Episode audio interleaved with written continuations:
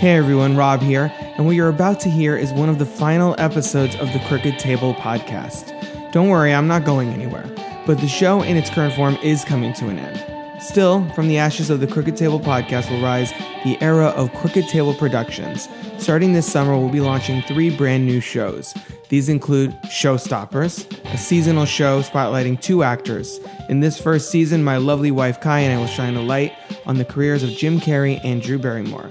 Franchise Detours, wherein a guest and I will discuss the many twists and turns of a popular movie series, including our upcoming mega-series on the Child's Play movies. And finally, this feed will transform into Close Watch with Robert Yaniz Junior, in which I get to know a guest through the prism of a movie they love. But that's all coming up. For now, let's listen in, for one of the final times, to the Crooked Table Podcast. Welcome to the Crooked Table Podcast, where we discuss the world of film from a fresh angle. And now your host, Robert Yaniz Junior Welcome to the Crooked Table Podcast. This is Rob. On this episode, Jason from Binge Movies joins us to discuss Martin Scorsese's nineteen ninety classic gangster film Goodfellas.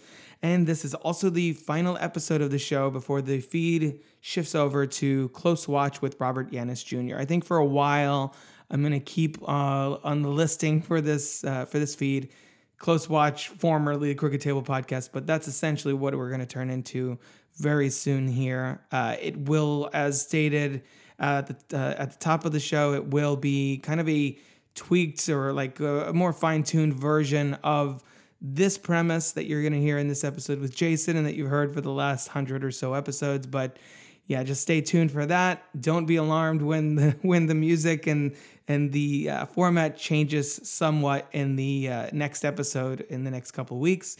But for now, enjoy this episode with Jason from Binge Movies and I talking about Goodfellas. Welcome back to the Crooked Table Podcast. This is Rob. On this episode, we're going to be talking about the nineteen ninety uh, crime drama Goodfellas, and I am honored to welcome to the show Jason from Binge Movies. Welcome to the Crooked Table Podcast. Thank you for having me. It's an honor to be here. So, uh, I'm so glad that you, you uh, the dark movie overlords, let you uh, let you make it out of the the dungeon for this recording, or or is this recording from the dungeon? Like, what's going on? My life is in the dungeon. No, I'm I'm coming to you live, uh, or or live to tape at least, as your listeners are hearing this. Um, and from the broom closet in uh, Binge Movies, uh, Akron, Ohio. Uh, that's where I live. That's where I sleep. That's where I record the podcast uh, with uh, a variety of guests. Uh, you're going to be on one of our upcoming episodes in the not too distant future. We had a great conversation. Um, looking forward to that finally dropping here fairly soon. Um, and yeah, I'm joined usually by a producer slash, uh, shelf stalker, Combat Jones, the, the good Reverend Combat Jones, um, and, uh, a variety of guests and, and, uh, some that I, I know have been on your show and, uh, a, a lot of people that we, we travel in similar circles on uh, hashtag mm-hmm. film Twitter, uh, the, the film Twitterati, I guess is what it's called, uh, so a lot of your listeners would probably be familiar with uh, some of the folks we have on, uh, including yourself. So, yeah, it always comes from the, the the closet, you know, which gets cramped, you know, when the guests actually are flown in by the dark movie overlords. It gets a little tight in that closet because it's sure. There's so many crates of of Mac and Me V H S tapes, uh, which is primarily my bedding. Um, it just it can get really tight. Summertime, it's a sweatbox, but uh, tonight it's just me. And uh, due to uh, the current uh, pandemic, uh, you're you're in Florida and I'm in Akron, Ohio, and here we are via the magic of the internet. Here we are, yeah. As you and I think we we talked about on your show, as people will be hearing soon, that uh, Florida kind of kind of the stealth center of film Twitter in, yes. in a very strange and bizarre way. Every third film podcaster or film critic or aspiring Rotten Tomatoes uh, slug line writer is from Florida, and not just Florida, they're all Gulf Coast, which the I l- listen, I've traveled all over Florida for many, many years, uh, at least uh, at least once a year in non-pandemic conditions when I've been allowed to. um, you know, by the dark movie overlords. And the Gulf Coast is the best coast, hands down. Uh, the Atlantic side, uh, no offense to any of your listeners over there, but boy, I just, I just don't, I, man, I don't get the appeal of that. I don't get the appeal when you have white sand beaches, you got the sticky sugar sand of, uh, of the Panhandle area, the, so some people would call it, uh, the hillbilly Riviera, you know, your Destins, your Miramars, coming all the way down to your Clearwaters, your Tampas and your Saint Pete's, and then further down. Uh, I mean, it's just gorgeous. So, I mean, you know, if you got to live in Florida, you might as well live in paradise. That's, that's, that's a good point. And yet, yet everyone is, I guess, trying to get away from the heat. Hence, we're all running inside to record podcasts. I wonder if that's part of it. I think we're, that's we're it. It's seeking, all seeking, seeking yeah. refuge in movie theaters or yep. our home recording studios. That's exactly right. I think that's what it is. Is I think the reason why movies are so popular in the Gulf Coast area and Florida in general is that, uh, yeah, it's, it's a very large air conditioned uh, space uh, full of entertainment. And yeah, you can get out of the humidity, get out of the heat, you get out of the uh, pesky snowbirds and tourists and uh, uh, obese Ohioans coming down and taking up, you know, uh, too much of your, too much of your, uh, uh, your your space in the Publix or Winn-Dixie line, which is a good question. Are you a Publix guy? Are you a Winn-Dixie guy? Uh, what are you? I'm a Publix guy, but it's kind of hard not to be because there's literally a Publix like every yeah. mile, every square mile. There's at least one Publix. Uh, it, it's it's gotten. I've been living here in Tampa since eighty-nine, so I've been here. I, like I'm not a native Floridian, but I kind of am oh, wow. a native Floridian at this point. By by uh, by default, and the amount of Publix, when I when I was a kid, we had Cash and Carry, Publix, Food Lion, Albertsons, Winn-Dixie. Now it's basically Publix and a couple Winn-Dixies here and there. So, and a Whole Foods uh, so every yeah. now and again. You guys have some. Yeah, Whole now we got Whole Foods and Sprouts and yep, uh, a Sprouts. couple others upstarts trying to encroach on Publix's territory, and Publix is not having it. No, Publix has got you on lockdown for sure. Work. Yeah, yeah, absolutely, absolutely. Yep. Uh, so before we get into Goodfellas, I, I wanted to try and feel you out. So give people a little taste of, I know you're, as of this recording, about to start season five point two. Is that correct? Yes, sir. Can you give us a, a little a little uh, preview of what's what's ahead for, for listeners? Um, well, you know, what we do on our show is we have a variety of different episode types. The bulk of what we do is four times a year we have a season. Uh, so, you know, like you said, we've already done five point one. It's our fifth year, the first season of our fifth year. And now we're getting ready to launch the second season of our fifth year.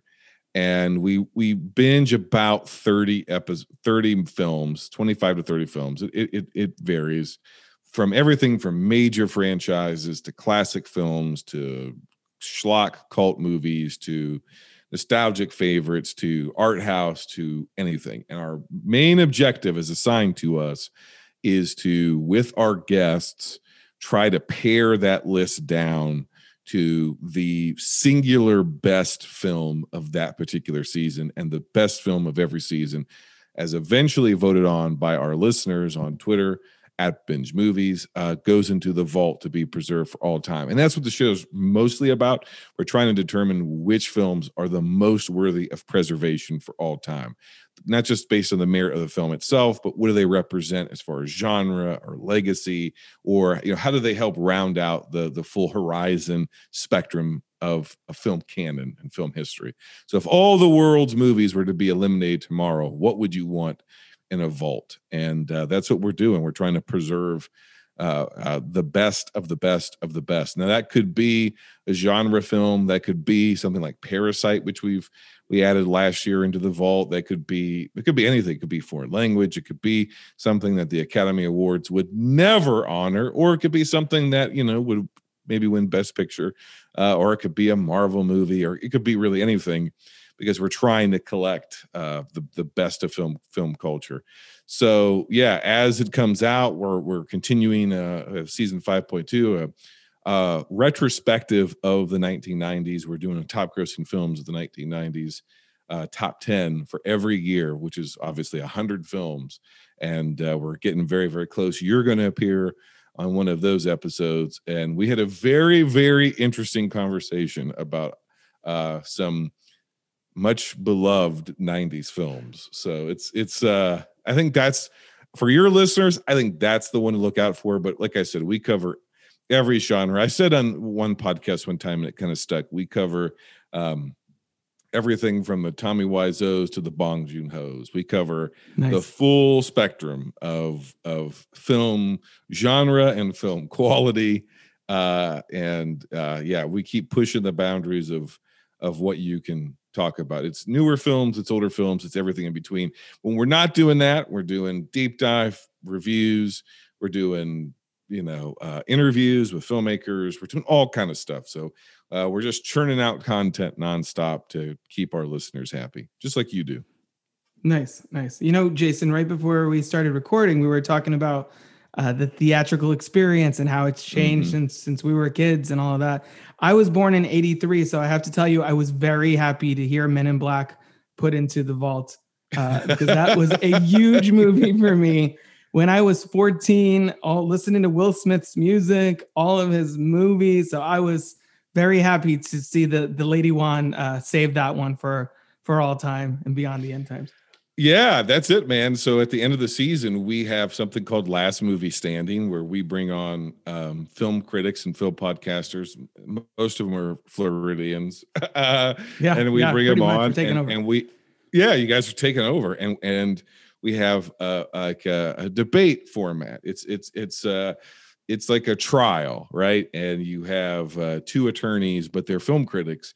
And they're debating the merits of their film, why their film, uh, you know, is the most worthy of preservation. So essentially, you know, as we go along each week's episode, the guest picks a best, uh, best film, and I pick a best film. And in the end, uh, the best of the best square off what we call the the short list, which is mine, and the guest list, which is obviously the guest, and uh, we get two film critics or podcasters or YouTubers or influencers or whoever, somebody with some film knowledge, and they have to build a case often on the fly for, you know, they get to select their number one movie off of that list that they inherit, and they go, they go up against each other. And then we, we offer it up, the jury, right? The, the judge, the jury, and the final decider are our listeners. And that's the movie that goes into the vault. And so Lady Wan came on, and uh, shooting up against a good friend of the show, Paul, from the Countdown uh, Movie and T V Reviews podcast, who's not from Florida.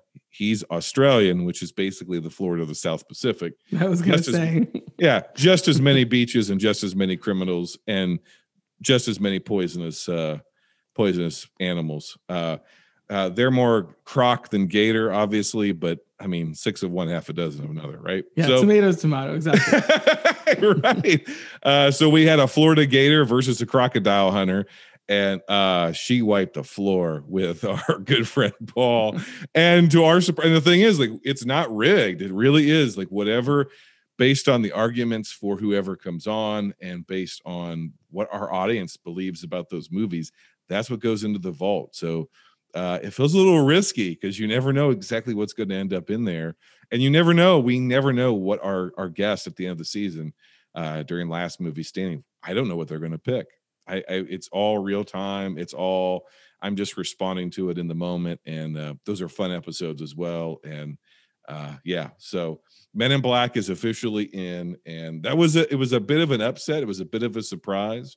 But um, I think I, I I would tend to agree with the binge lords, our listeners. I think it I think it is worthy of preservation as a genre film for sure, and a and a blockbuster. Yeah, and the fact that it has has withstood three vastly inferior sequels, and yet people yes. are still like, "Oh, Men in Black, that movie's great." It hasn't really. You'd think it would have tarnished the first one in some way, but not really. We just ignore the rest and go back to uh, to the first one. You're exactly right. That's exactly right. Yeah, one hundred percent. It's that first movie. I was surprised. I haven't seen it in a long time. I watched it, and it held up remarkably well. So you're you're one hundred percent on the money. And yeah, you have these vastly inferior sequels, and it, it's it's almost as if they don't even exist in a weird way. And I've seen them all, and it's yeah. just it, it, when you have a movie like that, which is essentially a franchise now, and the first one is kind of untouched by the mediocrity to terribleness of its. Uh, of those that that followed it. Um, Yeah, that, that I think that shows the strength of the film all the exactly. way around. Yep, one hundred percent. So I don't think Goodfellas is in the vault yet, but uh, no, we've I'm never covered this it. This would be one that you would you would uh, you would campaign for for including there as well. Yeah, I, you know the challenge is uh, I, I relish the opportunity to come on your show. I love what you do, and uh, you're a great podcaster, and uh, you're very soothing. You have a very soothing presence about you. Oh, thanks. Uh, I wish tell tell my four-year-old that when I'm trying to get her to go to sleep. Right. And uh, I just I enjoy, you know, just listening to you. I enjoy the the very like uh, just very real conversations you have with people and smart questions you ask. And that's great questions. And you're like, well, what would you like to talk about? And obviously you've had a lot of episodes so far and you've had a wide variety of guests. And so a lot of ground has been covered, but Goodfellas had not yet been talked about Uh, at least in this context on your show. But what do you say about a movie that is pretty much universally loved and um, was kind of an instant classic and is a a peak in its in its subgenre of, of the mobster movie or the gangster movie? You know, it's between this and, and the, the the first and second Godfather that, you know, maybe a Scarface, but I mean, I, I don't really think so. I think it's really the debate, of course, with cinephiles is what's better, Godfather, Godfather two, or Goodfellas. And right. then, of course, you have Scorsese at the helm, probably, I, I would argue, at the peak of his powers. Um, I think a lot of what he does after this, be it Casino or even Wolf of Wall Street, feels redundant. It feels like it feels like riffing yeah. on the same I major was just chords. About to, you, you used the exact word I was going to say. It's it's like him riffing on on the uh, the themes and the styles mm-hmm. that that he kind of uh, introduced with this one. So the challenge is like, what do we talk about here? Because your listeners are probably like, yeah, Goodfellas. It's a it's a darn near perfect film, if not perfect. Um, and I I I don't want to steer the conversation way off the rails too quickly, but I think other than maybe Silence, I think Goodfellas is maybe the most Catholic movie uh, that Scorsese's ever made. And I, I, I think it may be the peak of the careers of everybody involved. You know, Paul Sorvino is basically play, played a version of the, his character in this the rest of his life. And not that he hadn't yeah. played gangsters before, but he pretty much plays Paulie the rest of his life. Um, this was such a pop cultural... It wasn't just a cinephile thing. It was such a, a monocultural thing. It was in the consciousness that even in Animaniacs, they had a parody of it with I the was, pigeons. I had a specific note about that because, yeah, when, when this came out in nineteen ninety, I was seven. So I did not yeah. see this for a long time. Um, but I, I even then, I had the understanding that Good Feathers was kind of a parody of, of Good Feathers. They had the God pigeon that yep. was... That was part of it. It was a Marlon Brando as a pigeon, basically. Uh, so yeah, totally. That was that was weirdly my point of reference for Goodfellas uh, most of my life. I don't think, but seriously though, I mean, like we're not that far off in age, and, and I think, yeah. I mean, this is this is a hard R movie, and um, it doesn't shy away from, you know, I mean, it's been accused, like some of his other work, of of glorifying the the the Italian mob lifestyle and glorifying violence. And I think that's that is part of the appeal of the movie. But if you're not paying attention, the first half, maybe even three quarters of this movie are really almost like a dream sequence. I mean, even how the movie opens, it's it's basically a cold open and we just enter mid-action and all of this horrific violence happens to this guy in a trunk yeah. and then pause. And, and as long as I can remember, I've always wanted to be a gangster. And from that moment forward, w- w- we're in the perspective of uh, Ray Liotta's character, which is tangentially based on a real person and his real experience. But it, of course it's idealized and dreamlike because he's reminiscing fondly about sort of the golden era of his life. He's, he's, as that movie opens up, you know, that's exactly what's happening. It, it, it, it he encountered the mob when he was a kid, you know? And so mm-hmm.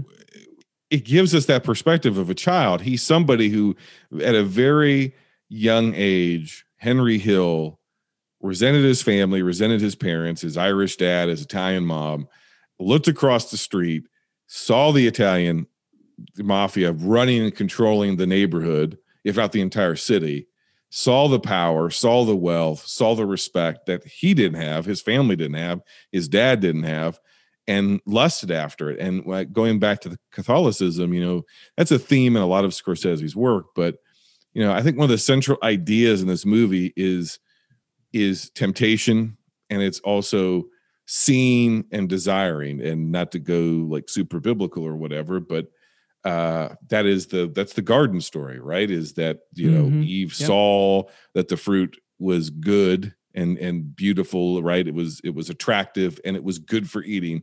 And so she wanted it. And then here comes the serpent is like, hey, you should have that. There's no reason why you couldn't have that. The only reason, you know, God doesn't want you to have that is because he knows you'd be like him. Your eyes would be open. So you should go get that. And that's a reoccurring theme within biblical texts, and, and not just biblical, but religious texts in general, is the idea of seeing, lusting, coveting after, and taking something, taking knowledge for yourself, taking power for yourself, uh, and, you know, all these sorts of things, and, and the havoc that that wreaks on your life. And obviously, like, it's a, you know, the, the archetypal story of a fall, um paradise lost, all that sort of stuff. And that's really what's going on here, right? Is that every time Henry has a way almost out of the life that he's in, even when Paulie's like, look, I don't care what you do, you went to jail, you know, you had to do what you had to do to make ends meet while you're in there, I get it, but now that you're out, I don't want you touching the drugs, I don't want you doing them, I don't want you selling them.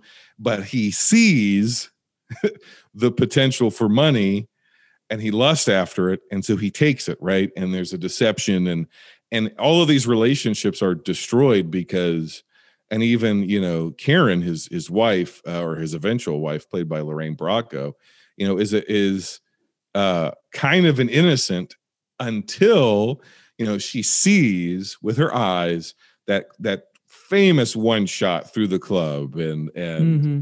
Um, you know, uh, Frankie Valli or whoever is up there singing, and, you know, there's, he's a contractor, but yet he's in this swanky club, you know, in a beautiful suit, and they bring a table out where there wasn't a table and set it for him. And he's just dropping fifties and twenties and hundreds and people's, you know, breast pockets. And uh, she sees all of that and she's enamored with it. And then when she sees his violence against the guy who who tried to sexually assault her, the, the neighbor boy, um, she's she's like, she, the line is like, I know most people would be freaked out, but I'm not going to lie, it turned me on, right? And so there's this yeah. idea of like, there you see the power, you see the money, you see the wealth, you see the the the violence even, and the violence is interpreted as as power and as strength.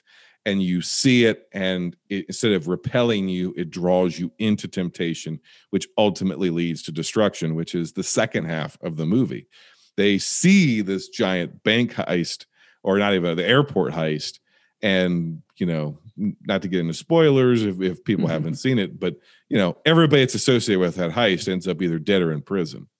Um, and most of them end up dead. Be, and, and, and what's their sin as far as James Conway, uh, aka Robert De Niro's perspective, is they're spending the money and they're doing this, and then he sees the money for himself and decides he's going to screw people over and take it for himself. And, you know, it's just this reoccurring sort of looping theme all the way through it. You know, um, I, I, like I said, I don't want to go so far off the rails into yeah, yeah. You know, film criticism one oh one, but that is that's that's the on the surface, it's just a really energetic, charming, Um, intoxicating, funny, scary, thrilling mobster movie. But I think there's some really deep themes working within it that uh, I think Scorsese is bringing to the table. I don't know if it's in the text. I don't think it's in the book of which this was loosely based, uh, Henry Hill's memoirs. I think it is, he's bringing it, because we see that kind of, that thought in the rest of his work, right? So. Mm-hmm. Yeah. Yeah. I, I think you're spot on with pretty much all of that. I think the, this movie is all about, like you were sort of mentioning, temptation and the, the price of uh, this kind of success. uh, and kind of how it's it's tainted from the get-go. And yeah, like this is, is obviously was heavily kind of criticized by some people for its violence, its uh, its language. It has like a, one at the time the most F-bombs of any movie, and then so I think now uh, Wolf of Wall Street is like number three, something right. I just read. And um, so Scorsese's outdoing himself. But both of those films that they they are accused of romanticizing that lifestyle, but it's like you said, it's. That's the only way that the, the story works. It's mm-hmm. I, I just did an episode of uh, Piecing It Together with David Rosen. Yeah, and, I've been on there. It's a great guy. Yeah, exactly. David's great guy, we just, great show. We, yeah, definitely. People listen to him as well. Uh, and we just talked about The Father, and that movie works because it tries to put you in the head of Anthony Hopkins' character in just the same way. Scorsese's whole mission statement here is is to draw you in, to to dazzle you with the, yeah, with the power, with the, uh, the glamour and, uh, you know, and the violence that, that, that comes with when you're, when you are in this, uh, in, you know, working within organized crime and living this life, and then contrasting that and sort of breaking it down, uh, when it's, when it all inevitably falls apart. And, uh, I really, I really latched onto what you were saying about this being a very Catholic movie. I was raised Catholic, so I one hundred percent see that in he in this movie, the uh, the kind of, you know, the the original sin of it all. Mm-hmm. And this is a film that, you know, I've I'd heard for years was was so was so beloved, and I I just I didn't really see it that much growing up because I think, you know, uh, my mom's side of the family is Italian, so there was a certain at a certain point like this was the kinds of this was like my. You know, my aunt's favorite movie, or all these, mm-hmm. everything with De Niro and Pacino, and that was like her genre. The uh, the Godfather movies, this one, Casino, and like pretty much that entire Johnny Donnie Brasco, things like that too. Uh, so I think I kind of had a a built-in hesitation to really get into that because I was like, I don't need to watch that to let me know that it's not a good life for me to pursue. Right. Was kind of my mindset. When, right. you know, when did you first see Goodfellas, and what was your sort of initial imp- impression? Is it something that was around you a lot growing up, or or that you uh, just kind of sought out on your own later on? You know, you know, my mom is Italian and uh, is Southern Italian, and um, so, but ironically, like uh, what I'll say is. Some of the events in this movie uh, or movies like this have uh, depict a lifestyle that is not unfamiliar to certain people uh, mm-hmm. on certain sides of the family. But I had no direct connection or involvement, nor nor did my mom. So it wasn't like I grew up in a a uh, stereotypical, like, with, you know, uh, Italian flag in the front yard. Right. Uh, you know, plastic on the furniture uh, environment with Sunday sauce or gravy, depending on what you're making and what region you're from. Mm-hmm. Um, I, I, you know, I, it was that it wasn't the, the primary culture that I grew up with. It was there, but it wasn't the primary culture. And certainly the elements that were there were not just like mobster movies. Uh, you know, as, as you know, there's more to Italian Americans than just mobster movies. Of course. Despite our representation in Hollywood. So, so I didn't grow up with this one. I, it was, it was something I remember my parents renting and being not allowed to watch. And then I was, what's ironic is most, most movies, even movies I don't even like, even mediocre movies, people joke on the show that I have this like uh, uh, savant recall for exactly where I was the first time I ever saw any movie.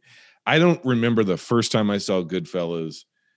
I think part of that is what we were getting at, which is it was it just permeated so much of the culture.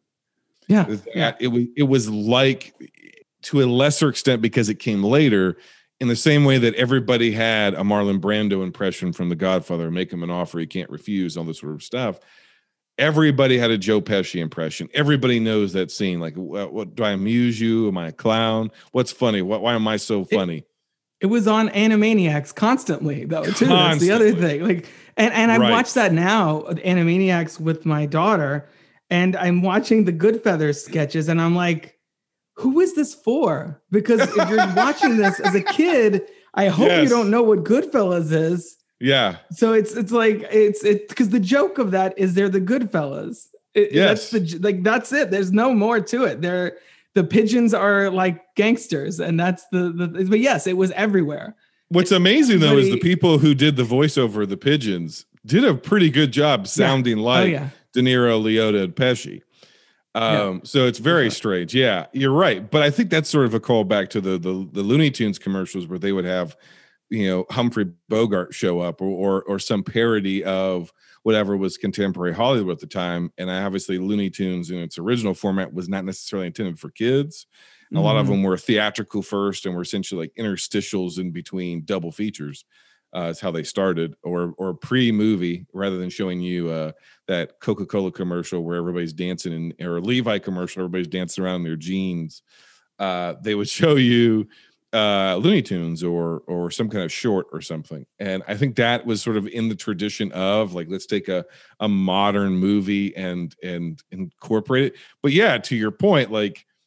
It just had to be because like twenty or thirty year old writers who were loved Martin Scorsese thought that that movie was awesome and decided to throw it into a kid show. How that got right. past the censors, I don't know, because or or or this or the network. Because if I'm at the network, I'm going like you. Who is this for? Like a five, six, seven, eight, nine, ten year old may v- vaguely get the references, but they've they Lord willing have not seen the movie. So I don't have a distinct memory of the first time I saw it. I know that it was on cable because it was, it's just something that's always aired on, on cable in my lifetime. I think eventually at some point it was on a premium network, probably late high school, maybe even into early college. And that's when I saw it completely uncensored. And that's when I got all the F-bombs and the drug yeah, like usage. Night and day, I would imagine. Very much so. Wow, this is the movie. My goodness. Yeah, yeah. Basically, yeah. And and and the, and the thing is, like now, uh, when uh, if you take like Wolf of Wall Street, it'll appear on T V every once in a while, and um, like on F X or something, wherever they air it, and um, they just sort of drop out the sound. You know, they just it just they just drop out the sound. They don't try to necessarily change as much of the dialogue, and they'll just like put a commercial where you know. Some kind of a three-way was or some highly sexualized scene, or they'll digitally add in a bikini on Margot Robbie or something. Right. And it's very noticeable, but it's nowhere near as noticeable as what you and I grew up with, which is they would hack the movies to death yeah. where they would, they would have dub in somebody that didn't even remotely sound like Joe Pesci because every other word out of Joe Pesci's mouth is, is an F-bomb. And so they dub in, you know, all kind of random stuff. And when they're not dropping extreme profanity, there's racial slurs, there's yeah. there's ethnic slurs. I mean, I, the bottom line is these are not good people in any conceivable way. Um, but we have to be charmed by them first to understand the allure of this world so that when we're reviled by them, including Henry later on, Uh, and we see them all as just these disgusting monsters, that it, it, it only has the efficacy if we're we're seduced by it, just like Henry was at first. And the, right. yeah, seeing it on cable, it did not have that same impact because, you know, it, it it the first part was kind of all right. Like you kind in a weird way, seeing on cable kind of made it more uh glorifying than I think I think Scorsese's entire intent, especially where this movie ends, is to not glorify it, is to take you right. on a journey so that you're repulsed yep. by what you see, but yet you understand. I understand why this character can be tempted because I'm tempted, right? I'm tempted to be in the mob if this is what it is. And then you see what it really is underneath the the surface, and it's it's it's miserable. But I think the second half in particular, where it gets very graphic and, and very uh, intense, when that's hacked to pieces on cable, it kind of loses its sting. And so all you have is them walking around and going into nightclubs and really cool shots. And it's just a really cool movie um, that's really like just all the charm and none of the um, none of the sin, because they've cut all the sin out. And so I think in a weird way, censoring it ended up actually glorifying the thing that they were trying to censor. So when I finally saw it unedited, I fully got, like you said, like I actually saw the movie and I got the full impact, and it instantly became, uh, it's hard to say. I know, I'm sure you've been asked, like, what's your favorite movie of all time? It changes. It's a tier. It's a spectrum. It's not necessarily right. a film. This is definitely up there. It's got to be within my top five. If, you know, if not my number one, I just, it's, it's phenomenal. And so if maybe your listeners have only ever seen it on cable, do yourself a favor and rent it. Or if it's on Netflix or something, watch it unedited. It's a different experience. It's also, I think, you know, you need to kind of keep in mind the context of when this came out. This is nineteen ninety. This is before uh, everyone on the internet was just like, oh, Martin Scorsese only makes mob movies. Look at all, look at all the range Marvel does. And I love Marvel oh movies God. too, but it's like, come on now. Uh, uh, th- this was the defining, you know, the archetypal modern gangster movie. Like everything else after this. I mean, I I love, uh, you know, Hustlers, and not to diminish that movie or its filmmaking, but it's clear this was an influence stylistically. It follows a very similar sort of format, uh, as well as, as we were mentioning, The Wolf of Wall Street and all these other movies where it's it's the narration, it's the flashy filmmaking, it's the, you know, the pop music and all that stuff that that needle sucks drops, you in. Yeah, breaking yeah, the fourth exactly. wall. Needle drops like crazy. Sympathy yep. for the Devil every five seconds in every movie. The well, Departed I think, even kind of does that to a degree. Yes. Well, I think the thing is, is that when when people think of him, they think of mob movies, but you look over his filmography and you look at, you know, him as director before before this, and yeah, at least as far as like his major theatrical films, not just like smaller independent art house movies or little things he made here and there. You know, he really breaks onto the, to the, the scene with something like uh, Mean Streets, and then eventually, you know, Taxi Driver, and then Raging Bull. And but then you in there, you have The King of Comedy, you have After Hours, you have, uh, he does a couple documentaries, he does a Michael Jackson video short, he does a sequel to The Hustler, which I talked about on Real Spoilers uh, a while ago. Uh, he does, you know, it's Color of Money. So he's doing a Tom Cruise, you know, early movie, uh, basically, you know, a studio film. It's, he was hired to do it. It wasn't a passion project. It was a, it was a, a for lack of a better term, a franchise film. Right. Yeah. Um, you know, then like he's doing the Michael Jackson Bad. Then he's doing The Last Temptation of Christ. Once again, there's the Catholicism, too much controversy. Then he does Goodfellas. What's he followed up with? Cape Fear. You know, and then a little while later, you know, he does a couple more little documentaries, and then he comes back with Casino in the mid nineties. And so when you really look over his full, what he directed, he's got, like you said, uh, uh, Shutter Island's in there. Uh, the, the mob stuff is The Departed, Casino. There's like uh, half a dozen major ones, basically. Oh, in the filmography that is way, you know, many times over. Uh, yeah. Not not focusing. I mean, Hugo, he did. It, you don't get much more on Goodfellas than Hugo. No, um, and and I don't think so, I, I think Wolf of Wall Street is framing device wise because you have a charming antisocial protagonist. It's not even really a protagonist, but like a anti, not even really anti-hero, but just uh, well, I, you know, just your main character essentially. You know, and it follows a similar formula of like rise and fall. And and he starts off being innocent and like, oh, I don't drink during the day. And isn't that illegal? And aren't we trying to get people money? So it's, once again, it's about temptation, seduction, fall, destruction, um, sort of stuff. But it's not a mob movie. He's not in the mm-hmm. mob. He's just a crook. He's just a financial crook. And so I don't consider that a mob movie. Obviously, The Irishman is. But uh, yeah, so you're looking at five, six movies out of whatever you want to consider his full canon. He does did T V. He did episodes of Amazing Stories. I, the guy has been painted with his brush. I think what happened was he made the definitive mob movie, arguably, if not if not Godfather or Godfather Two, it's Goodfellas mm-hmm, for sure. And what I would, at the very least, say is he made the definitive modern mob movie because of the one shots and because of the breaking the fourth wall and the meta-ness of it and the Yeah, the the flashiness that you were talking about.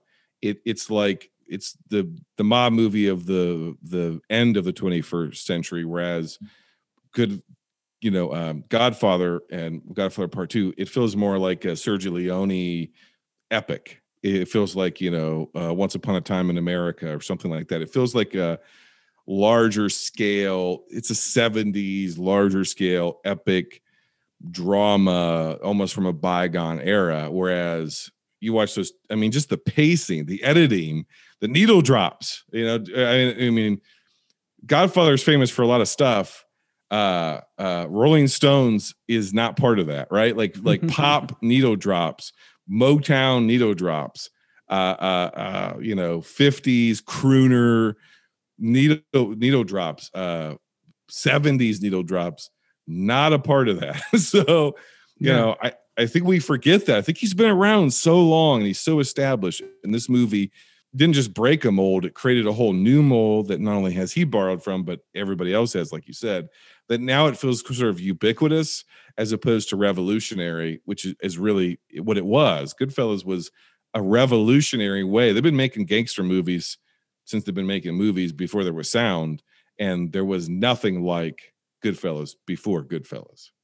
Yeah, and I think the reason, yeah, and pretty much any movie that tackles the seedier underworld of, of the criminal element, whether it's organized crime or not, I mean, it owes something to Goodfellas. Quentin Tarantino wouldn't have, you know, all of his movies are are dealing with the honor amongst thieves and kind of finding mm-hmm. like what's what's charismatic and what's, you know, uh, entertaining or or alluring about these, you know, Vincent Vega or uh, or whatever. And I think, or the Reservoir Dogs and all of that. So I think that's really something that that fascinates uh, Scorsese as well, is that he's really interested in trying to like find out what makes these people tick, like what motivates them to do these horrific things. And I think it's, you know, it's him coming from that Catholic perspective of like, well, you know that the eternal damnation is the price for this. So how do you get from point A to point B? And that takes many different forms, whether it's, you know, Henry Hill or Jordan Belfort or whatever. And I think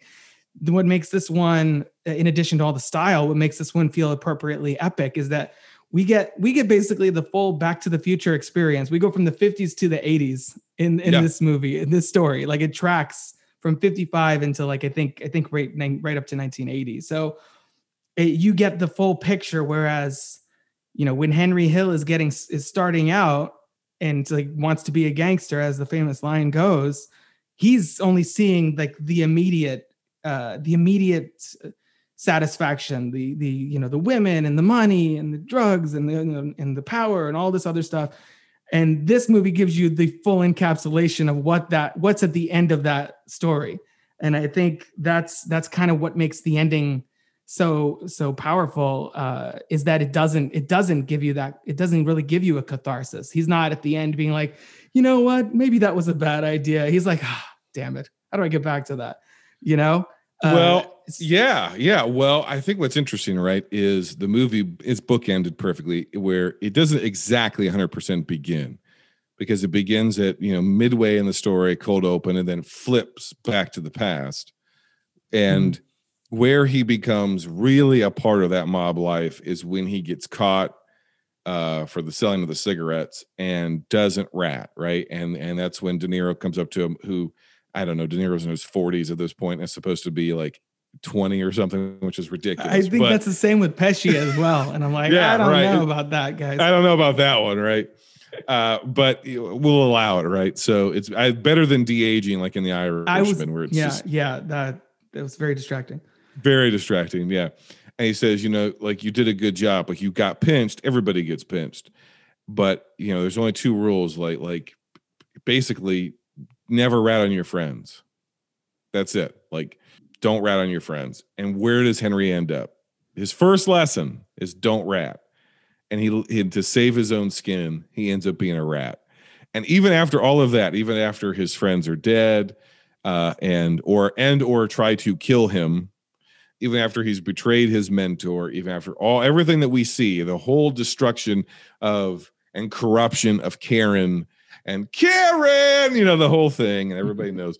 But after everything, after the whole chaos, after in and out of jail and, and you know, having money and not having money and, and just, just the sheer insanity of where this movie ends up with the, the paranoia and the drug use and running from helicopters and, and the, the pacing of that movie where you really feel like you're going insane, where everybody ends up being a sweaty mess and just a disaster that this is, that is this guy's life by the end of it. his closing remarks are, I can't cook good pasta. He, I mean, he's in Wit Pro. He's in witness protection. I can't cook good pasta. I, I have no life. My life's not flashy. And now I'm just some schnook like you. And he looks at the audience and calls the audience out for being losers. And that's where they, other than the the little flash of them firing the gun right in the audience's face in a mocking way, that's where Scorsese ends his movie, which is like, and that's the point though. The point is the reason why we as the audience are so seduced by this person and by this life is because um, we feel ordinary. We feel the, the movie is an escape for us as much as, as that lifestyle was an escape for Henry Hill. So who are we to judge him? Because it's almost like Scorsese saying to his audience, got you. Like, like you, like I got you, you wanted this and you were just as seduced as he was. And, you know, kind of in your face, in your face to some extent, you know, like it, it, he really shoves it literally in your face when Joe Pesci has a, uh, a Tommy gun and is into the Ramones playing, I think it's the Ramones or Sex Pistols or one of them playing uh, uh My Way. Yeah. I think um, it's uh, Sid Vicious. Yeah. Yeah. Sid Vicious. Yeah. And, um, I mean, it's just basic. It's basically like a double middle finger to the audience of like, you cannot think you're better than this guy because you wanted to be him most of this movie or be like him or be a part of this world because you were seduced. And so who, who are you to judge? Right.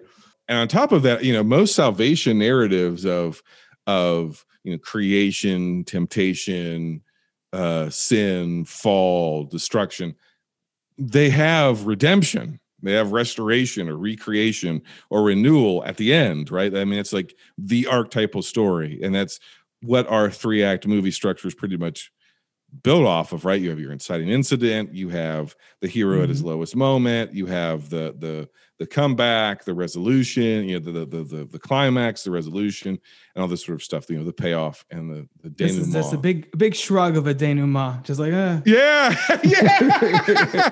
There's no redemption. There right, is no exactly. redemption. There is no renewal. There is no restoration. It's a Catholic movie that has no savior in it. There is no salvation. Even by him telling the truth, even by him testifying, his soul, arguably, and his life are not saved because what's the after effect? You know, they got, he, he gets busted again. Right. And yeah. his wife divorces him. So he, like he, all of this was for nothing. And, and he could main, you know, you could argue that maybe he got a taste of salvation with, with, with Wit Pro, but he, but he just fell right back into it. Like, you know, like a dog returning to his vomit. Right. So uh, it, it's, and that's the one thing I would say about Scorsese is he's not very interested in saving his characters because for the most part, and that's another reason why I'd argue against this being glorifying of violence, because if he glorif- was glorifying it, Robert, uh, they all would have got away with it. You know, they're yeah. all their lives end up in, they end up dead in prison or they end up in a gutter. Like Paulie's like, I just don't want to die in prison. And he fucking dies in prison. He dies mm-hmm. in prison. And so there is no salvation for these people. I, so I think that's the point. The point is like, you don't get out of the consequences for living this life, no matter who you are, no matter how smart you are, no matter how long you think you're getting away with them, eventually justice and judgment show up. And when that happens, everybody has to pay, right? So, yeah, exactly. It's not like uh, the end of Ocean's Eleven, big swelling orchestral music, because they all like kind of trickle off. Right? Like, yeah, the slow, it. yeah, the slow fade away from the Bellagio. Yeah, yeah exactly. Yeah. No, it's it's the it's it's exactly what you're saying. It's um, you know, anyone. It's like I don't understand how you could get sucked into that this life. The answer is Goodfellas. It's like here, spend yes. two and a half hours in this guy's shoes. And then afterwards, Scorsese's like, all right, now get to confession. And uh, like, forgive exactly me, Father. Right. I watched Goodfellas and I was like, for two and a half, two, for, for like half the movie, I was like, oh man, maybe I should look into that. I know. Envy. Uh, my my right? mom knows a guy who knows a guy, that kind yeah. of thing, like all Italian families. Yeah, that's exactly right. Like uh, we know a guy. You, you nailed it. We know a guy. And that's, that's what's, that is where I think Scorsese at his best is so good, which is why I think this movie may be him at the peak of his powers. I know that's blasphemy, but I think this may be his best movie, because a lot of times he does a lot of stuff and he's either so opaque in what he's doing, by the end of it, you're like, kind of, what's the point? This, this, this felt like a, a, a lesson or a treatise on nothing. I think The Irishman's sort of like that. Like, did it really need to be that long? Like, okay, it's about the end of life, and sort of, you could say, make arguments. It's about all these people, the reflection on their career and their fading star and all these sorts of things, but didn't need to be that long. I don't, I don't think mm-hmm. so. This movie's pretty tight. It is, you know, it's not short, but it, it feels tight. It constantly moves. And the well, thing is, is like story it covers. Yeah, for sure. Yeah. For the amount of story it covers, it's really short. And the thing is, he makes us as the audience guilty of the same sin his characters are guilty of, because mm-hmm. Henry is seen, or all these characters, right? They see, they lust, they take for themselves. We as moviegoers, what are we doing if not just watching, if not being tempted by our eyes? And so ju- like, just as in the movie, the characters are tempted by this life, we are being tempted by the movie itself. And we're yeah. guilty, if nothing else, for envy, at least for, you know, what we want, what most people want, if they're being honest with themselves, is they want the life without the consequences. If you could have his life without maybe the violence and the murder and some of the consequences, but if you could have the the clout that this guy, Henry Hill, has in his early twenties, teen, late teens, walking into the swankiest club you've ever seen with some of the swankiest music, with a beautiful woman on your arm or a beautiful man on your arm, whoever you may be, and you're just, you are the belle of the ball, you are the the the cock of the walk, you are the man, right? You are the woman, you are it, you're you're you're the stuff, and every head turns and everybody's giving you respect and everybody's dapping you up and everybody's, you know, coming by and giving you their well wishes, and, you know, people are genuflecting to you as almost as if you're an idol. Who the, who doesn't want that, if they're being honest right. with themselves? Yeah. I mean, wouldn't That's you true. love to be able to, like, whoever you are out there, be able to, like, this is the hottest restaurant in town. Nobody can get in.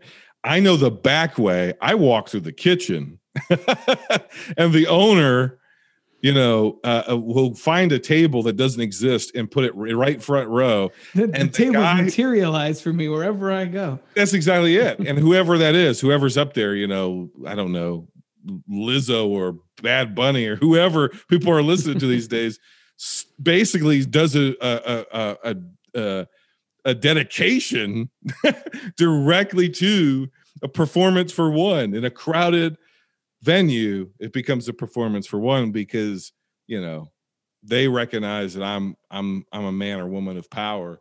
Like, if you're not tempted by that, you're not, I don't think you're being honest with yourself. What we're repulsed by is what it takes to get that and sustain that and maintain that, and ultimately how people end up losing that, which is either losing their life or going to prison or becoming a rat. And so, uh, yeah, I, I think that's why this movie's, it's pretty masterful. You know, in in in not only that, it's just it's it's harrowing, but at the same time, it's just fun. It's got that pop verve energy that mm-hmm. you were talking about. I mean, don't you think it's like kind of a, it just sort of sings, doesn't it?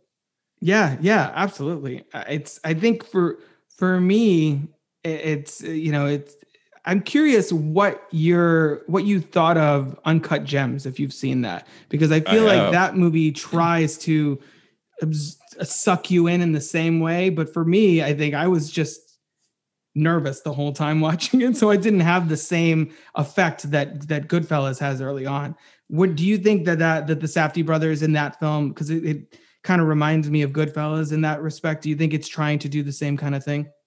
I think that's a very astute assessment. I saw that in theaters with a friend, and um and I'm right there with you. It's not a bad movie, but I I I found it, it's sort of like a postmodern Goodfellas in the sense that it's almost like anti-charm, whereas right. Henry Hill is so it's charming. Like, you're going to squirm in your seat so yeah. much watching this thing. And I you're was, be, I was like, oh my God, get me out of here. Yeah. And, and, and our lead character is not going to be this super charming, gorgeous cheekbones, bright blue eyes, dark hair, Ray Liotta, just, you know, at the peak of his powers for sure. Yeah. Yeah, absolutely. Um, and and it's not going to be him. It's going to be this disgusting, horrible, wretched person who cannot make a good decision to save his life. Not a good minor decision, not a good major decision. Everything this guy does is wrong, and you're going to know it's wrong, and we're going to telegraph that it's wrong, and you know the shoe is going to drop, but you're not sure exactly when or exactly in what way, and maybe it won't. And so I'm right there with you. I I felt, I think they borrowed elements of it. I think the Safdie mm-hmm. brothers, you know, if you've seen Good Time, I think it's very similar, where I think that they're, they really, I think, get off on making you, their audience nervous and uncomfortable. I think that's, I think that's like their whole genre. I think they're like whittling this little niche out for themselves, which is just like stress as movie. And whereas there's that chunk of time in Goodfellas where he, they're doing the drug running and the babysitter and all this sort of stuff, but he's like spiraling out of control, and, you know, uh, the needle drops and all that sort of stuff uh, that you have. Um, I, I I think that is supposed to put you on edge, but the movie, I mean, even though it's violent, there's like a there's a ease, there's a finesse to Goodfellas. There's a finesse even to the narration, even to the way that Ray Liotta reads his lines in the narration. There's a smoothness to it that does not exist in Uncut Gems. There's nothing right, smooth no, about it. No, it's just yeah, it's. jagged as hell. Uh, and, and, you know, to your point, I think the, the performances in Goodfellas are, are, are the kind that, that make you, you know, even if you're intimidated by these men, you're like, man, I'm impressed by what I'm seeing. Or like, I can, I, I want to, you know, I feel like I want to earn their respect, or, or whatever you may have yep. you. And I think a lot of that, you know, in my research for this episode, a lot of that probably comes from the fact that apparently, according to Joe Pesci, they did improv and ad-libs in the rehearsals for this movie. And then uh, Scorsese and uh, this, the co-writer, Nicholas Pileggi, who also, uh, I think, also wrote the book on which this is based. Um, yeah. They incorporated that in the script after, after the fact.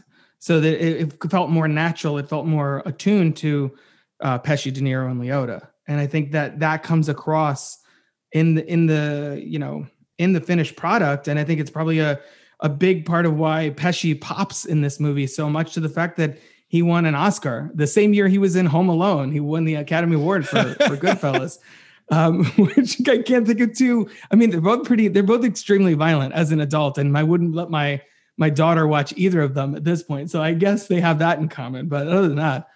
Well, I, what's amazing, right, is that like very quickly we understand that Um, Joe Pesci's character is, you know, Tommy is a psychopath.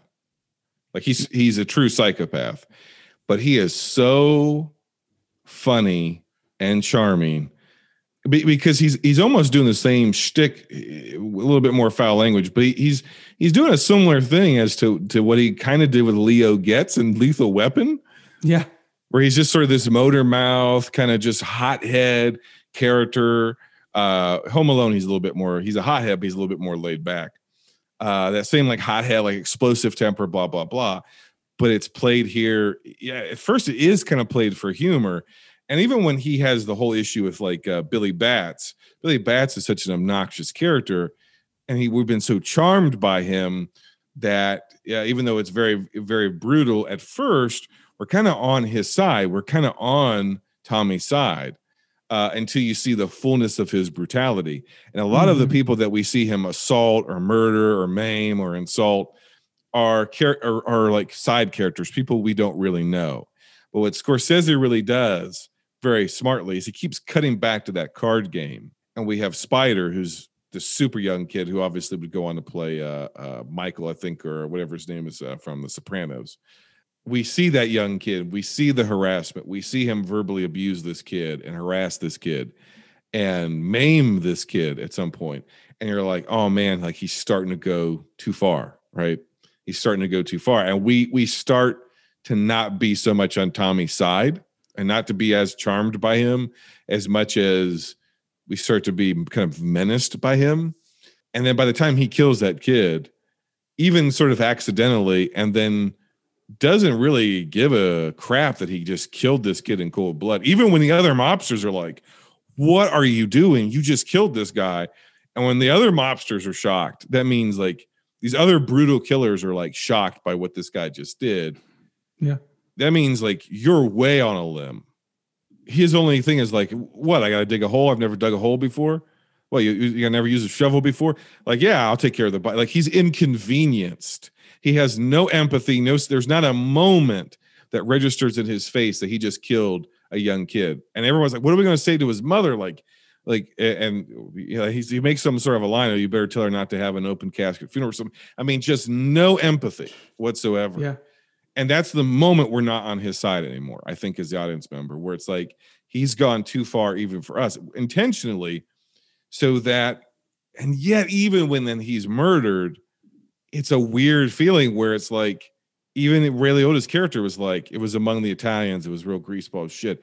It's just something that had to be done. Like we understood it, right? It, it had something had to be done because of what happened to to Billy, because Billy with Batts was a made man. And we you almost forget mm. that they murdered Billy Batts. Yeah. You, yeah. You're like, even though that's a big chunk of this movie, and then the knife and the the the scene with uh, uh, Scorsese's mom, and like, like you just, he's, that character is so dehumanized. It's just a corpse in a trunk. It's how the movie opens. And it's just a corpse in a trunk, and it's just, And and and and yet, like it's it, that's masterful. To like, we just watched a shocking piece of violence and just dealt with like they have to go bury him. Then months later, they got to go dig him up, and and they're puking, and it's like it's very vivid stuff. But you kind of forget about it, and then bam, out of, literally bam, out of nowhere, the consequence. And you as the right. audience member are now so far removed from his side that like it's kind of sad to see him get his head blown off.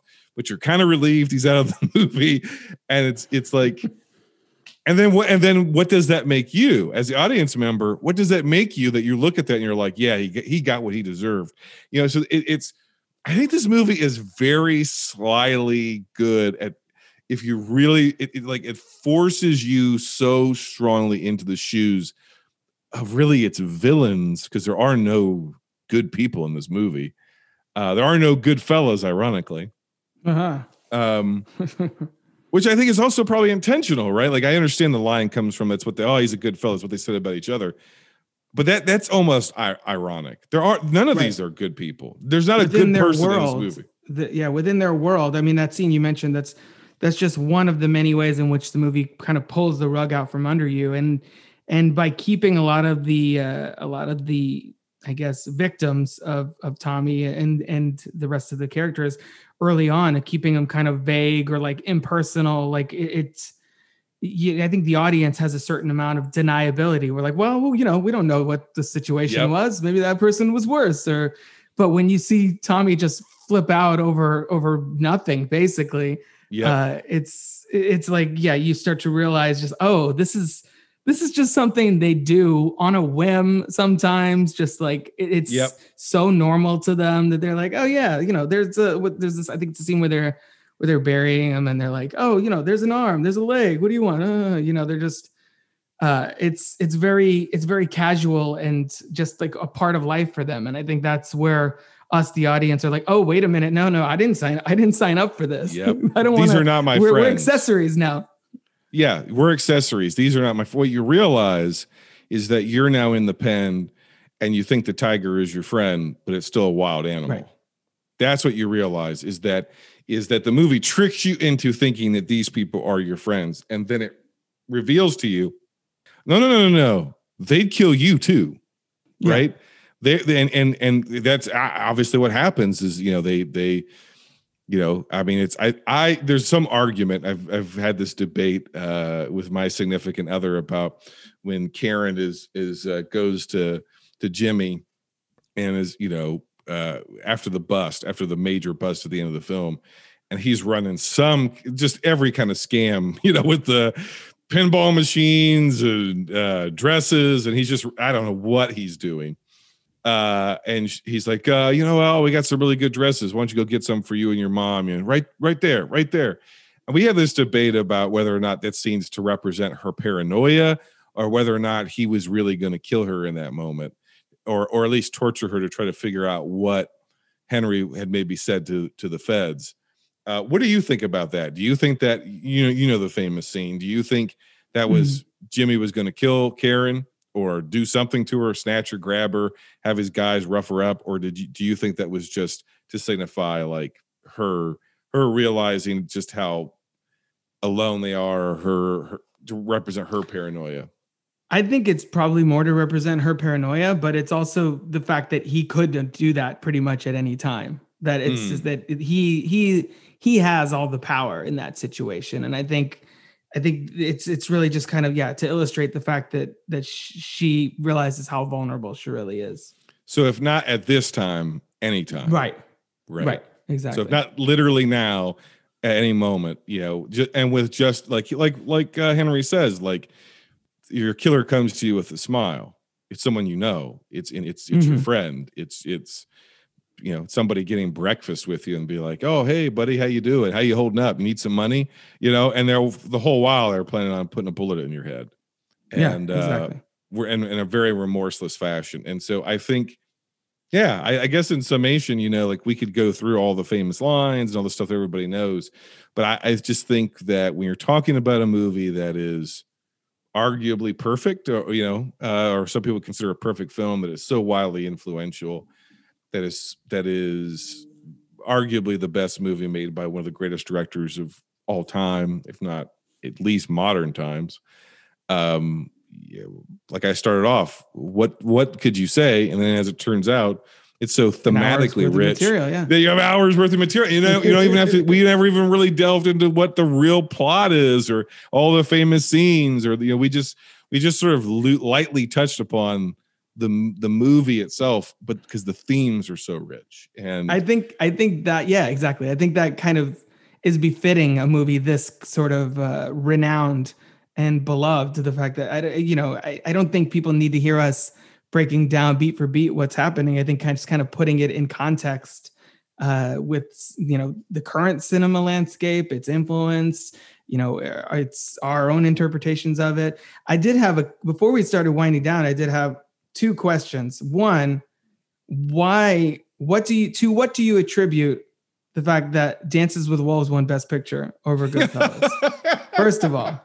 Is it because, do you think the Academy was just thrown off by the violence and all the stuff that you maybe they they felt guilty and they're like, we can't give it to that movie. I had to say, you know, six Hail Marys after I left the theater. Um, what, what is your your read on that, first of all? Well, we you know we covered Dances with Wolves because it was also a, a hit movie. It was one of the top grossing films of nineteen ninety, so we covered it. And um by and large, I mean, that movie was was huge uh, uh, financially and critically at the time, and uh, was really seen as kind of Kevin Costner going to the next level as a filmmaker and all these sorts of things. And he was the Hollywood it guy and all this sort of stuff. I also believe, if I'm not mistaken, I think it was an adaptation of a book as well, uh, which was a book that had been popular in the eighties. I, I could be wrong about that. It's been a long time. Yeah, yeah, it is a nineteen eighty-eight yeah. book by yeah. Michael Blake, so, yeah. Yep. So I... I think if I had to guess, because I was also fairly young at the time, and the Academy obviously is not very transparent, even to this day, of why they make the decisions they make or who even's really a part of it completely. Uh, what I would say is, I think, especially in that era, whether it be eighty-nine, Driving Miss Daisy, or these sorts of things, they really were going for commercially successful films, and Goodfellas was not commercially all that successful. It, I mean, it made money, but it didn't make a lot of money. It wasn't mm-hmm. one of his most successful films right out the gate. It was critically adored for the most part, but it didn't make a ton of money. And I think that's some of it. I think it's also was an extremely violent and vulgar and profane movie, to your point. And I think that, you know, in the nineties, the, most of the voting body were probably people who were watching movies in the thirties and forties. And I'm not joking when I say that, because the body tends to skew older, especially at that time. And so you have a lot of old Hollywood people voting on new movies. And I think Dances with Wolves is, was, was a modern example of a classic Western. I mean, what more classic Hollywood is white guy falls for native, even though the native was also a white woman, which is sort of kind of paradoxical, like, what are we really saying here? But that's, you know, like, guy learns the value of uh, another culture, and it's kind of progressive, sort of, you know, especially at the time, and blah, blah, blah. And it's sweeping vistas and landscapes, and it's long, and it's kind of self-serious, but yet charming, but yet commercially viable. And so when I look at these two movies, I, I think when we think about what the Academy Awards really are and have historically really been, of course, Dances with Wolves won, you know? I think the legacy now is that we we find that hard to believe because Goodfellas has such a, a renowned legacy and Dances with Wolves right. doesn't really. But I think if you really think about how the Academy makes decisions, especially, I mean, even up to the last, what, two years maybe? Um Maybe five if we're being generous. Like that's ex- that's exactly what they would have gone for, don't you think? Yeah, it's the safe choice. It's uh, I think lately they, you know, it's the Green Book of nineteen ninety. Yes. I guess let's put Bingo. It there. That's um, exactly right. And I think lately they've just kind of been alternating back and forth between this safe, obvious choice or something like Parasite or something like Moonlight. So I think I think we're getting a little more variety, and I don't know. I guess that's just a testament to the uh, the voting body and the membership just kind of finally getting with the times. Also, uh, for, for our generation, Martin Scorsese, especially with his some of his more recent comments over the last few years about certain things, Martin Scorsese almost, and this is kind of weird, this is kind of weird to say because he's speaking out against Marvel, but Martin Scorsese has kind of become old Hollywood establishment at this point. Mm-hmm. And even though it's like, it's entirely bizarre to say that Marvel and Disney are not Hollywood establishment, right? But, um, but he really, in nineteen ninety, he really wasn't, uh, you know, he, we have to remember the context of where he came from. I mean, he's making gritty, hard hitting, street level, low budget, what we today would call indie movies about like obscenity, basically obscene characters, mm-hmm. obscene parts yeah. of the world. And so he was critically lauded, and some of those were commercially viable, but he was not Steven Spielberg, somebody who came up at about the same time. He wasn't that U S C crowd. He wasn't Lucas, Spielberg, or even a Carpenter. He was, he was East Coast. He was something else. And so I think even by ninety, if you really look at Goodfellas, is like at, up until this point, it's kind of the slickest movie he had ever made. You know, uh, as far as like budget production, uh, film stock, like it's just, it's the kind of the cleanest, slickest, arguably the most commercial in a way movie he had made up to that point, other than maybe The Color of Money.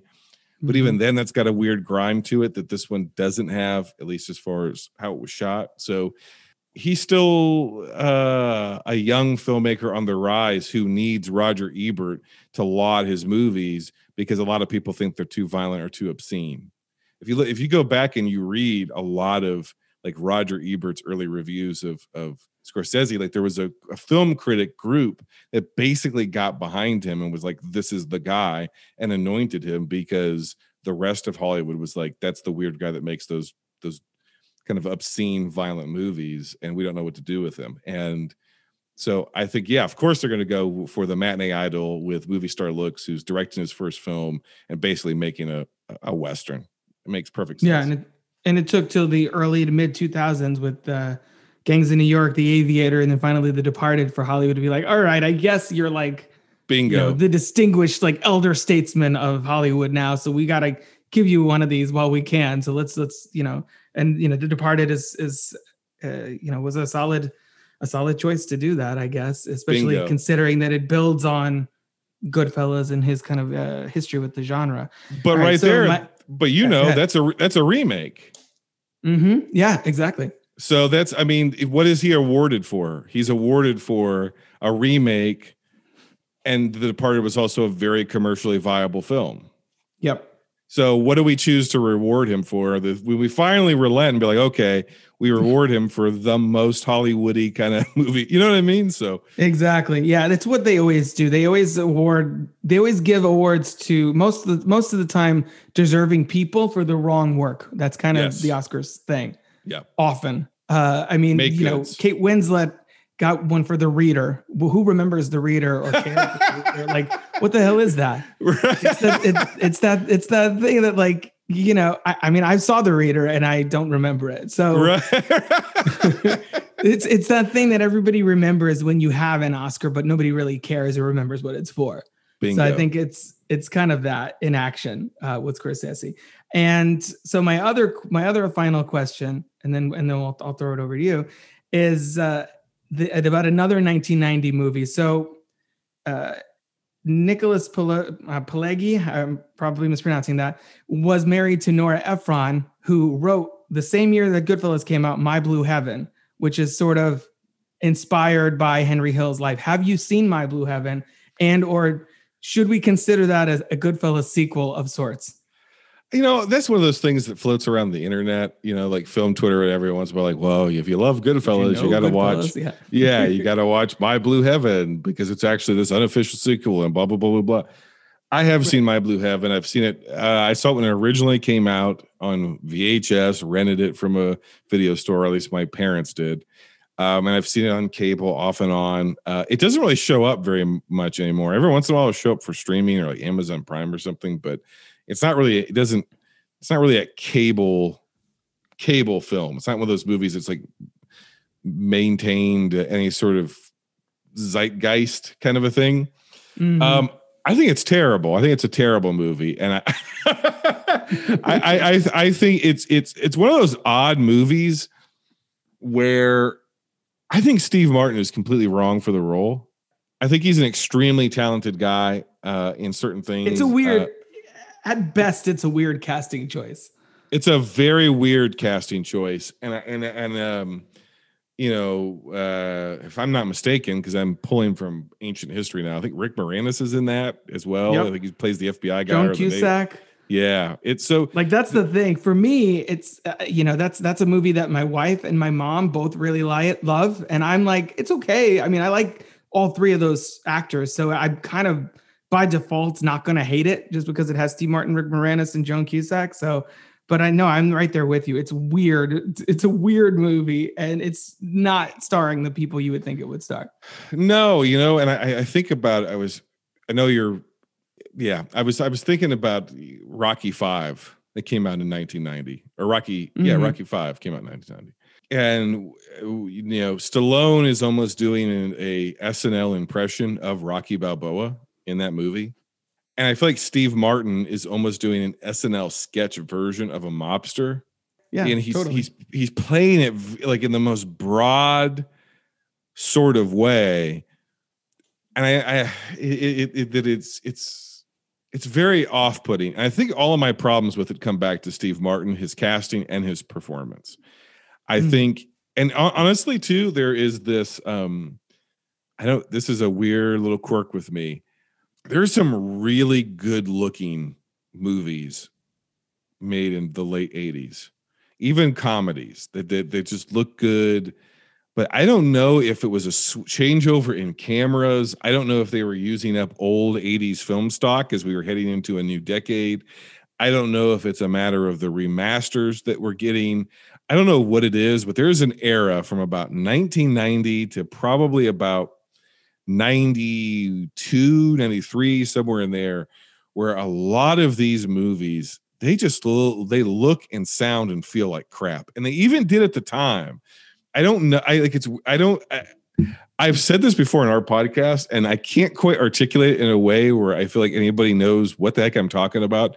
But if you look at uh, uh My Blue Heaven, or you look at Clifford, which is a little bit later, or you look at yeah. um, Drop Dead Fred, they all have this weird, cheap look to them. This weird, it's it's it's film. They would have been shot on film, but it's not high quality film, right?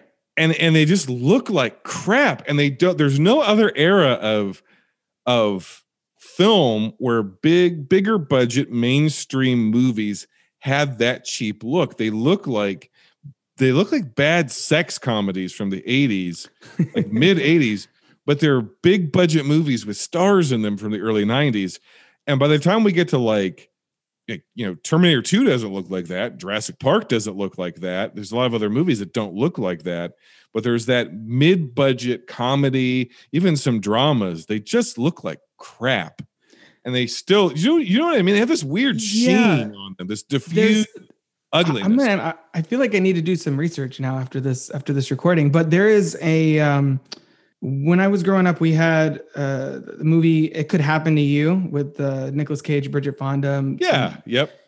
And and I think there's a promo at the beginning of that movie, or maybe I have, I also have, this is not really related movie except for what I'm about to say. Uh, Wolf, the nineteen ninety-four yes. werewolf movie with Jack Nicholson yes. and Michelle Pfeiffer. I have that on D V D still. And in the beginning of one of those movies, I don't remember which one, but somewhere on there, the, it's like a, an ad for uh, the the enhanced picture and or whatever. And you can kind of see like, you know, the line wave across the picture as the as the colors get sharper and the image gets clearer. And so now I'm wondering if like right around that, because both of those movies were like were nineteen ninety-four as was yeah. Clifford. And so I'm I'm thinking like right around there, if Hollywood just like started using different like, different film stock or or the process got sort of uh, updated or what was happening, because maybe that's that's sort of because that's right in the in the era that you're talking about too. I would uh, love I for you to find that answer out for me, because yeah, absolutely. There's just this weird window of time, and when, like again, you can't say, well, it's old. There's movies that predate it that are older than, than nineteen ninety that, you know, or eighty-six, right. eighty-seven, eighty-eight of similar or smaller budgets that do not have that same look to them. So I don't know. Once again, was it just a lower quality film stock? Was it um, something about like the post-production work that was done on it or color correction?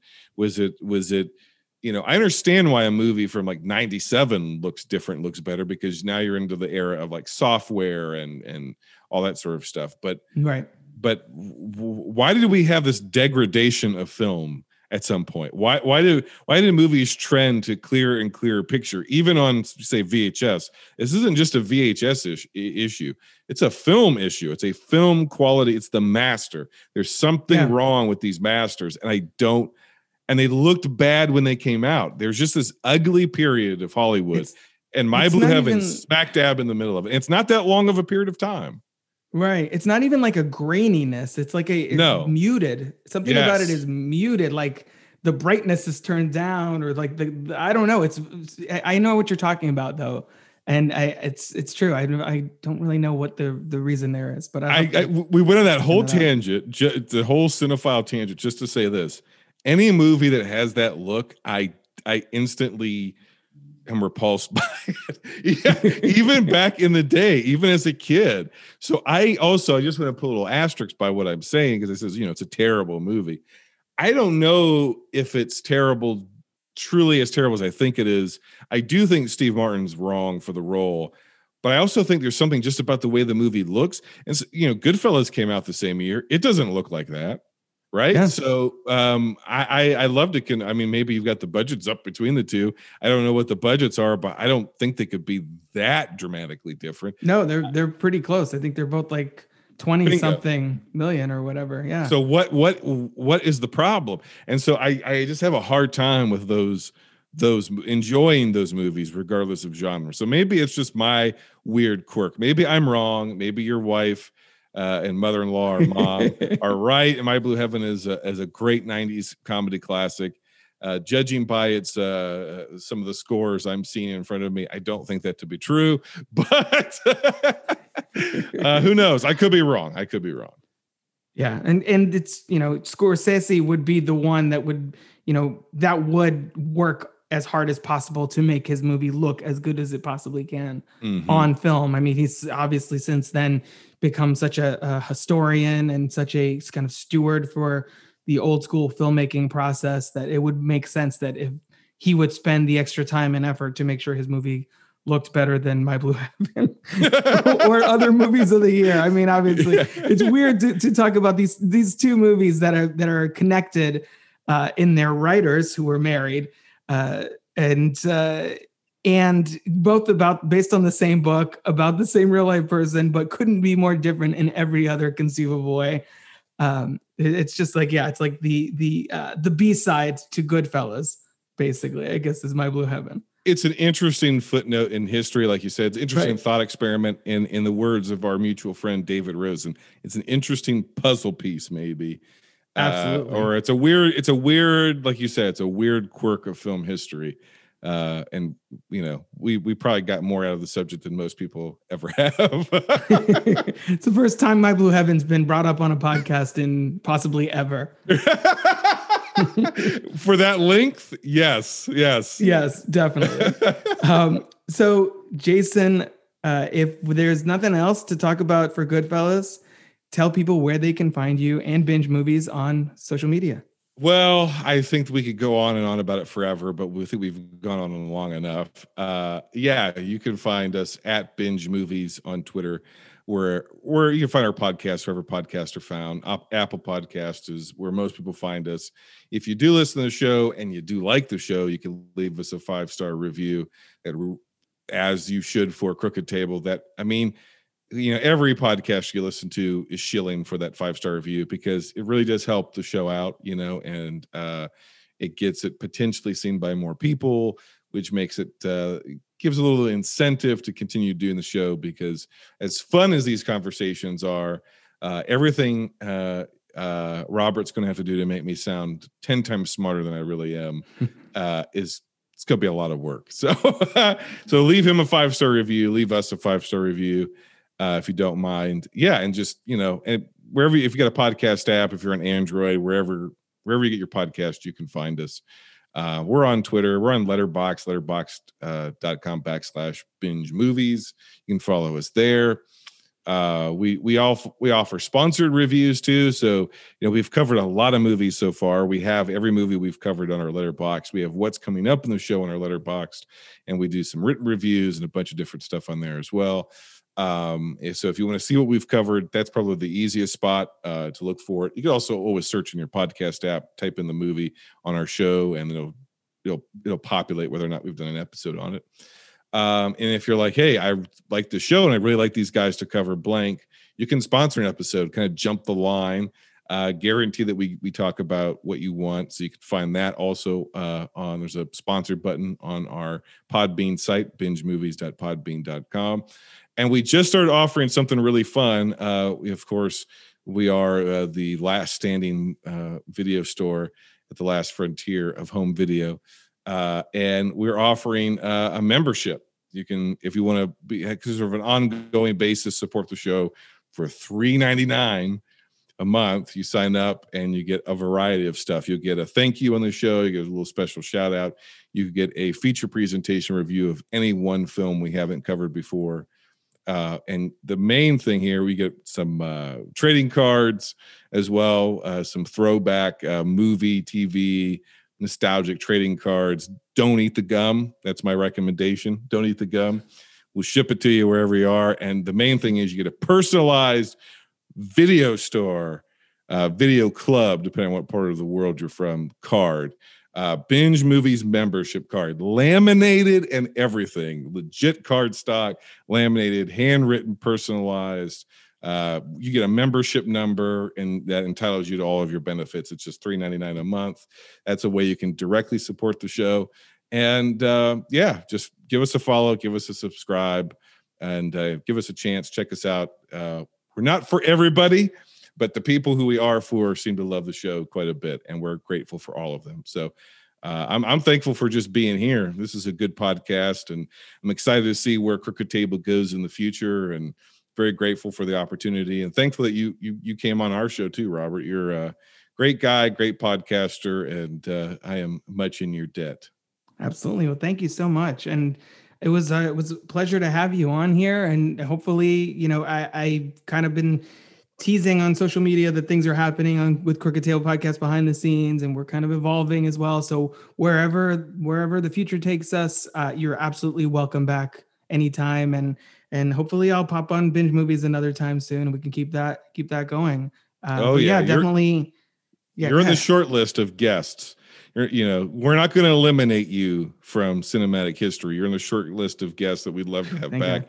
So you, you're welcome uh, to come on anytime, man. You did a great job for us. You are, like I said, I think, I, look, I'm preaching to the choir. If you're listening to Crooked Table right now, then you know that regardless of whatever Robert's done or he's going to do, or however the format may change or how he may tweak some stuff here or there, whatever he's got going on, you know it's going to be good, you know it's going to be quality, and you know it's going to be very, very soothing with that just very soothing voice that you have, my friend. I didn't realize I had such a soothing voice. I'm going to have to do like A S M R. A S M R, yeah. buddy. That's, that's, let's, You're let's, let's get a little side hustle going for you. Podcast. The film from a fresh angle. Yeah, there you go.